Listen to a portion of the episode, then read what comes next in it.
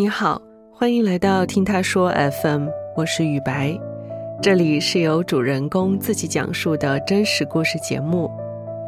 下周就是父亲节了，为此啊，我们特别采访了两个故事，今天就先播出其中的一期。一般谈到父亲的爱，可能大家都默认为说的肯定是亲生父亲，而不会想到继父。在大多数的故事范本里，继父的形象都是负面的，也很少人会赞美继父这个角色。但是本期故事的主人公叶飞却与继父建立了深厚的父女之情，继父的出现为他们母女俩带来了全新的生活，也彻底改变了叶飞的人生走向。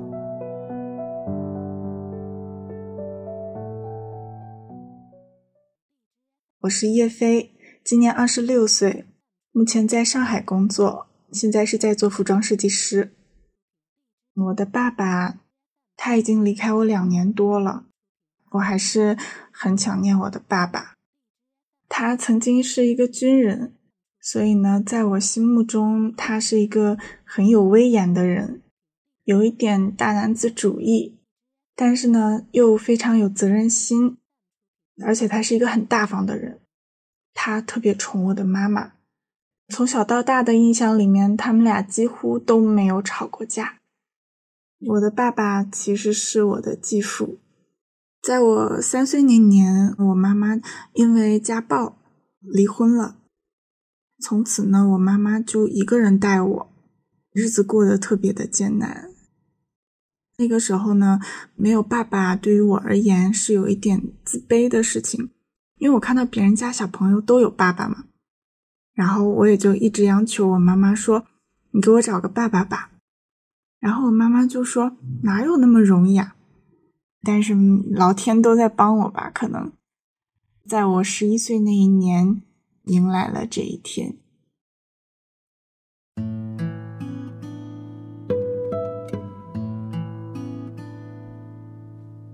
第一次见他那天，我妈妈就像往常一样过来接我放学，然后出来之后突然说：“呃，我带你去吃个饭吧。”我就很疑惑，怎么今天出去吃饭呢？但是很快就有了答案。看到他之后，我妈妈才说：“我带你认识一下他。”那是一个中年的男人，长得又高又壮。然后他挺着一个不小的啤酒肚，背着手，一脸威严地站在一个靠近茶餐厅的一个位置。我的学校是在一条步行街上，那个餐厅是我放学回家的必经之路，那个门市就是我再熟悉不过的位置。但是呢，我对那个餐厅又无比的陌生，因为我和我妈妈之前从来没有舍得进去吃过一次。然后我就特别纳闷，我说：“哎，怎么这么突然啊？”但是内心又控制不住，特别激动。然后我就心里想：“哎呀，我终于要有爸爸了。”他看到我妈妈带着我过来，他的脸上就开始有笑容了。他就跟我们打招呼，然后带着我们进到这家餐厅里，然后坐下。他这个笑呢，让我觉得我对他的印象蛮好的。啊笑得脸上的褶子都皱到一起了，我还挺喜欢他的。但是我们坐下之后，他就一直一直笑，盯着我看。我那个时候就觉得，哎，坐如针毡。我我就觉得很纳闷，我就想，他怎么总在看我呀？就是吃两口菜看我一会儿，然后我就怼了一句。我说你总看着我干嘛？我脸上又没有字儿。他没有回应我，他只是不看我了，而且他脸上就没有笑容了，就是一下子气氛就冷了。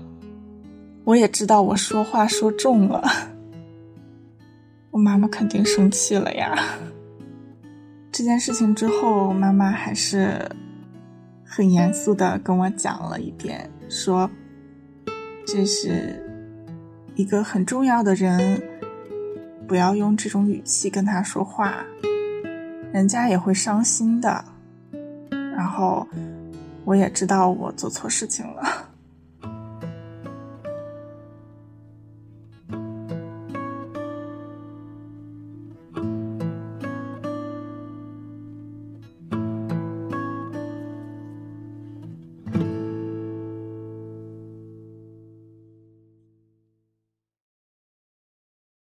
我现在想想，我真的是童言无忌，我什么都敢说，我什么都不怕。我后来才知道，就那是因为我爸爸第一次跟我见面，然后他特别喜欢我，但是呢，因为他大男子主义的那个性格，他不会用那种比较温柔的方式去表达，他就想多看看我，来表达说是很喜欢我的这种心情，结果被我一盆冷水给浇得透心凉。后来我就用了很多方式来弥补这盆冷水，就比如说我放学之后啊，给他带个烤地瓜吃；他来我家的时候，给他削个苹果呀之类的。其实我知道他们俩的关系之后，我就改口叫爸爸了，因为我特别希望有一个爸爸。毕竟我妈妈能有一个这样陪伴的人不容易，我非常支持他们两个。我也很开心，他们俩能结婚，也是通过一些事情让我发现，就是他是对我来说是独一无二，而且对我来说意义重大的人。因为我知道自己家里的一个经济情况，因为妈妈带我一个人特别特别的辛苦，然后就是想吃什么就忍一忍，不要吃了，然后想要什么，嗯，其实可以不要的。但是自从爸爸进入我们的生活开始，他就给我们带来了一些生活上的实质性的转变。是从我的学费开始，我那个时候准备上初中，我小学的对口中学是一个普通的中学，那个学校风评特别差，像早恋啊、酗酒啊、打架啊这些早就传得沸沸扬扬的。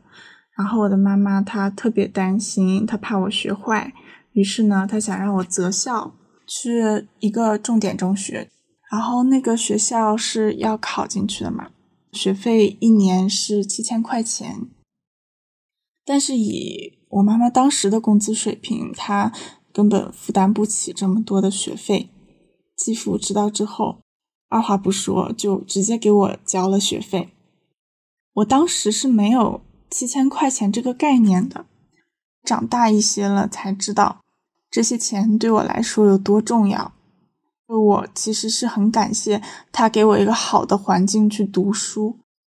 那个时候其实他们俩刚认识，真的没多久。对于一个别人的孩子来说，能一下子就给你拿出来这么多钱，我觉得这已经是很不容易的了。然后。其实这也算是我一个人生的转折点吧。后来的话，一路就是顺利读到了高中。然后我呢是一个很喜欢画画的一个人，我妈妈也是个特别会的人，她会鼓励我，她说：“你考到前十名才可以去课外班去学画画。”一路我也一直都把这件事情给坚持下来了。等到高二的时候呢。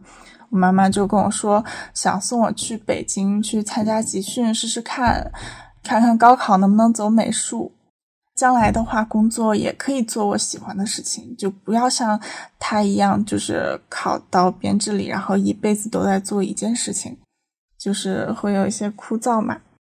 但是这件事情呢，就遭到了我姥姥姥爷那一辈的一个强烈反对，因为他们觉得这不是一个正经的营生。然后走美术这条路的话，其实真的是要花不少的钱。我爸爸也是个普通人，要花那么多钱去培养不是亲生的一个女儿，换做谁都会思考思考，反对一下吧。但是呢，我爸爸却凑了凑手里面的钱，跟我妈妈一起送我去了北京，大概是待两个月，刚好是在一个寒假。所以我过年就直接在北京花市过了。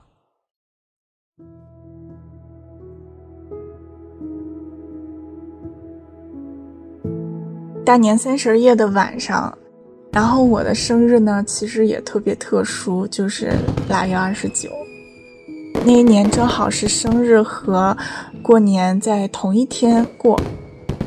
我们是师哥师姐和老师们，然后在一个特别大的教室里，然后一起涮火锅。他们在互相祝福的时候，我就特别想家，我就打了个电话。那个时候已经是黑天了，已经是晚上了。我站在学校的落地窗前，旁边有一束绿色的植物，特别高，有我一个人那么高。我就在那个植物旁边站着，给我妈妈打电话。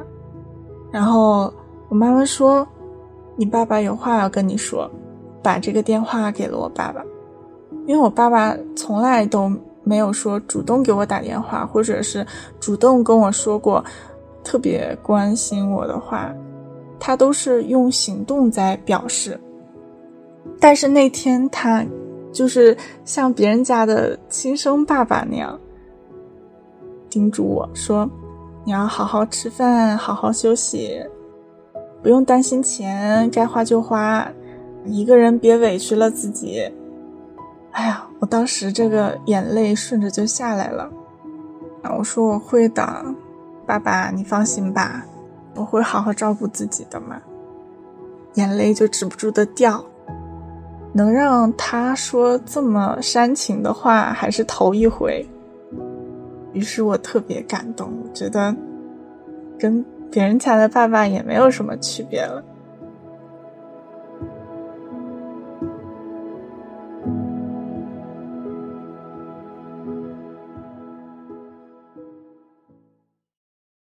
再后来的话是校考结束了，回到家，我的功课呢就是落下一年，确实捡回来有一点吃力了。然后爸妈呢也是给我请了全科的一对一的老师去补课，当时的话一节课费要三百块钱，平均下来吧。他们俩就是在生活环境，包括在饮食方面和学习方面，还有包括我。上下课接送啊，这些都给了我最好的一个空间和条件。我现在回想起来，我觉得那一段时间真的既充实又有压力，但是又无比的快乐，因为那个时候天天都跟他们在一起相处。最后的成绩也特别的理想，也如愿的考到了我想去的院校和专业。这也是他们联手给我的第二个人生的转折点。我小的时候嘛，因为我也知道他给我花了很多钱，他会用很多行动来支持我，来给我动力。那我小的时候就跟他说：“我说我赚来的第一笔钱要给爸爸花。”他也特别的感动，可能也没有太当真吧。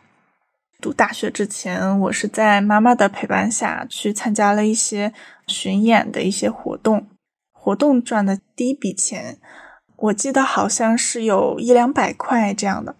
我当时把这个钱给我妈妈，我拜托妈妈帮我给爸爸选一件礼物，然后妈妈帮我挑了一件棉坎肩嘛。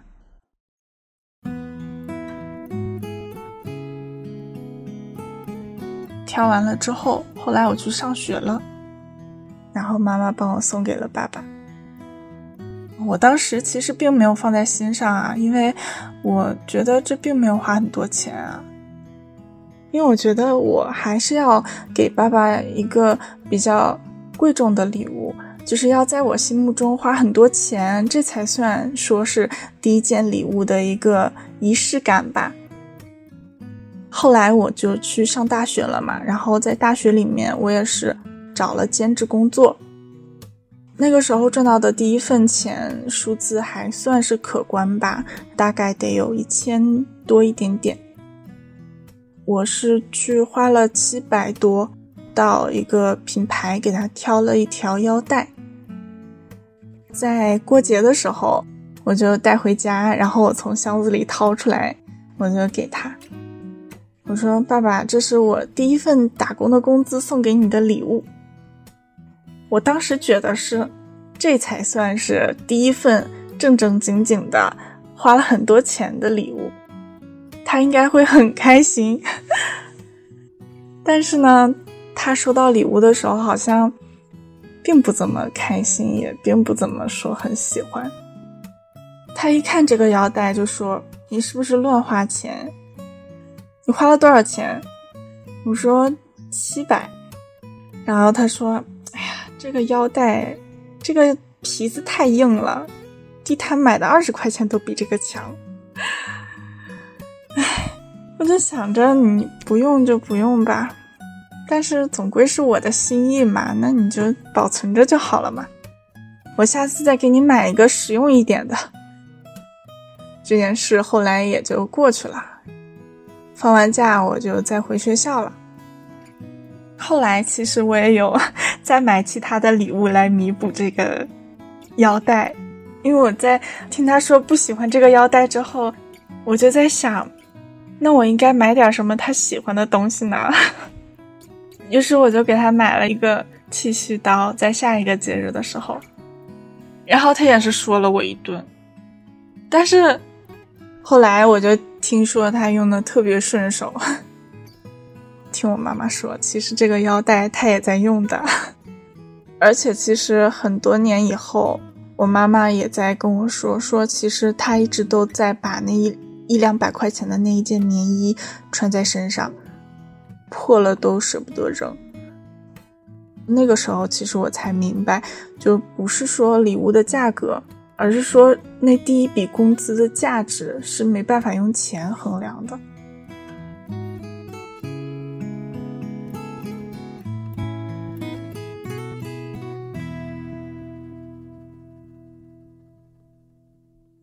毕业之后，我是直接应聘到深圳那边去工作的，在深圳待了得有一年半吧。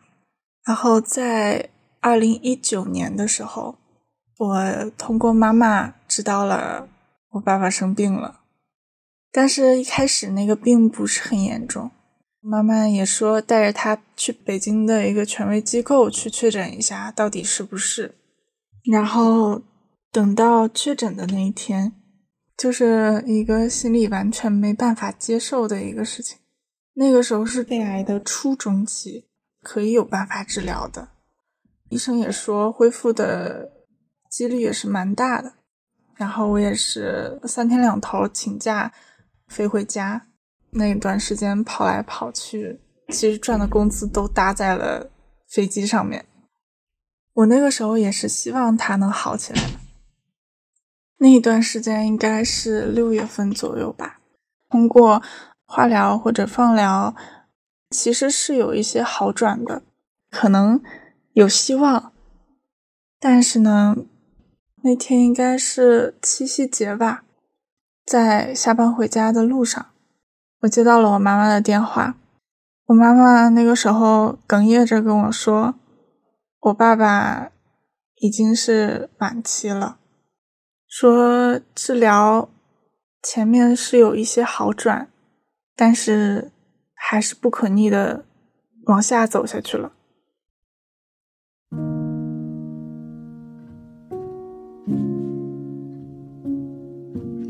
我当时心里特别没有办法接受，因为我知道要做好与他告别的这个心理准备了嘛。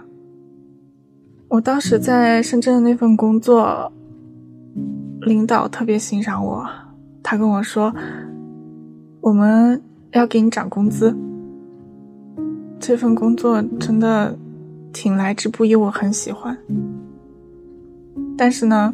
我也知道这个时候我必须回去了。虽然说工作机会很好，自己的前途也很重要，但是我的爸爸更重要吧。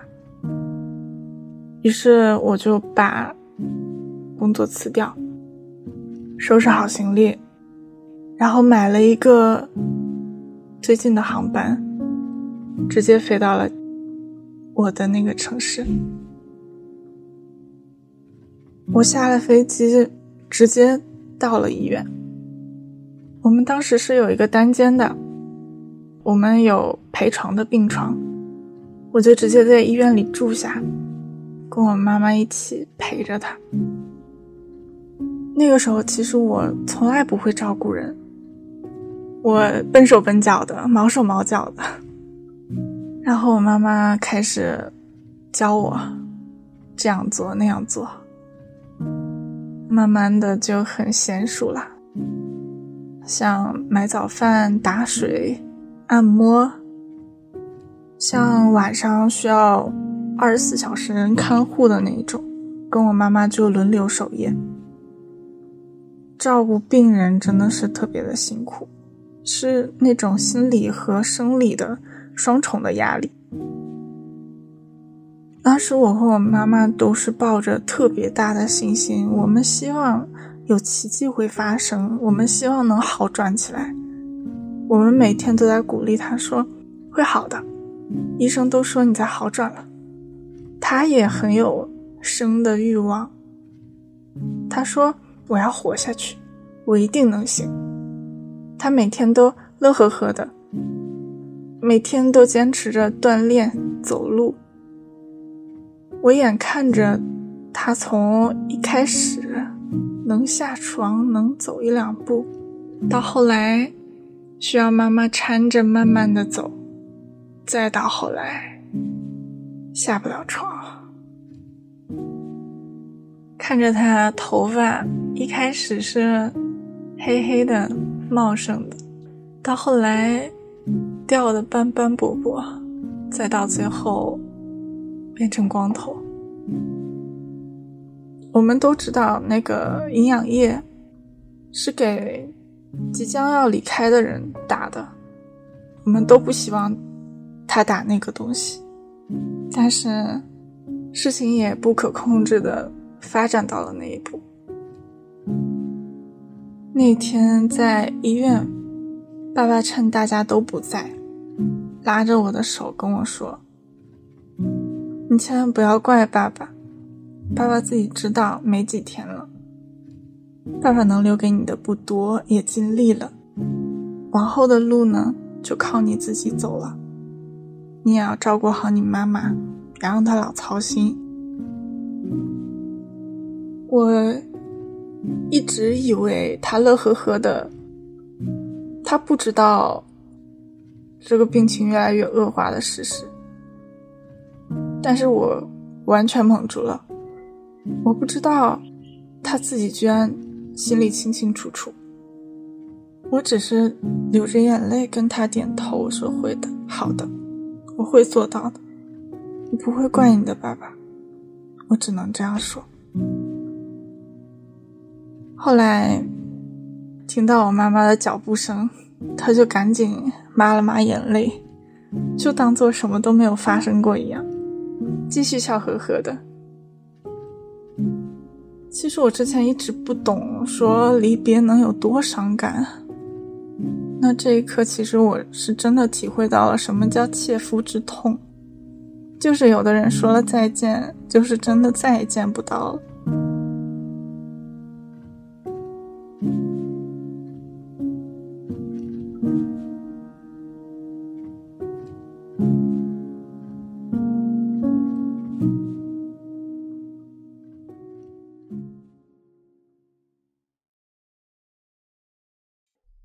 每次我爸爸有一些比较消极的念头出现的时候，我妈妈都哭着握着他的手，鼓励他说：“会好起来的，一天比一天好的，你不能放弃，你要抱着希望。”我爸爸也还真就配合的，配合着我妈去演这个戏，看起来好像是越来越好。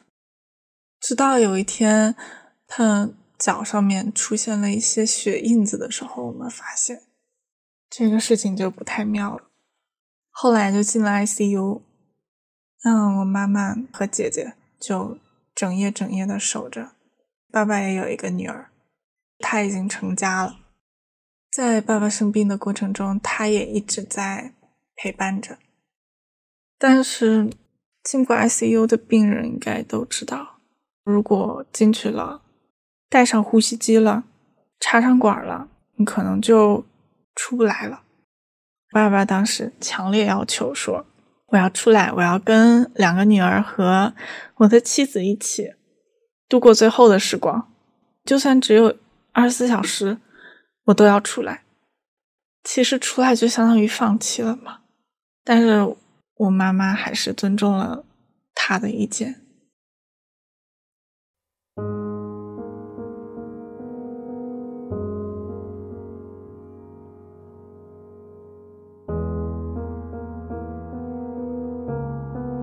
接他出来之后，我们在一起相处了八天，也是已经超出了一个正常的范围之内吧。大家可以一起陪伴在他身边，他也挺开心的。后来妈妈得了中度抑郁，至少有大半年，我是陪伴着他，直到他的抑郁症缓解的差不多少了。我才敢离开他，去找新的工作的。现在的话，一切生活都已经步入正轨了。我也在上海这个城市开始了我自己的工作，他也是在我们的家乡尽自己的一份力吧。因为疫情嘛，他现在经常会去做志愿者，就是我们的大白。我们都在各自努力，各自打拼。其实悲伤从来没有远离我们，想念也从来没有远离我们。但是生活还是要继续嘛，放在心里就好了嘛。我觉得能有今天，我妈妈的智慧和爸爸的力量缺一不可。如果没有他，就没有今天的我。虽然他是继父，但是在我心里，一直一直都与亲生父亲没有任何差别。我觉得吧，珍惜当下，珍惜眼前人，也珍惜自己健健康康的父母。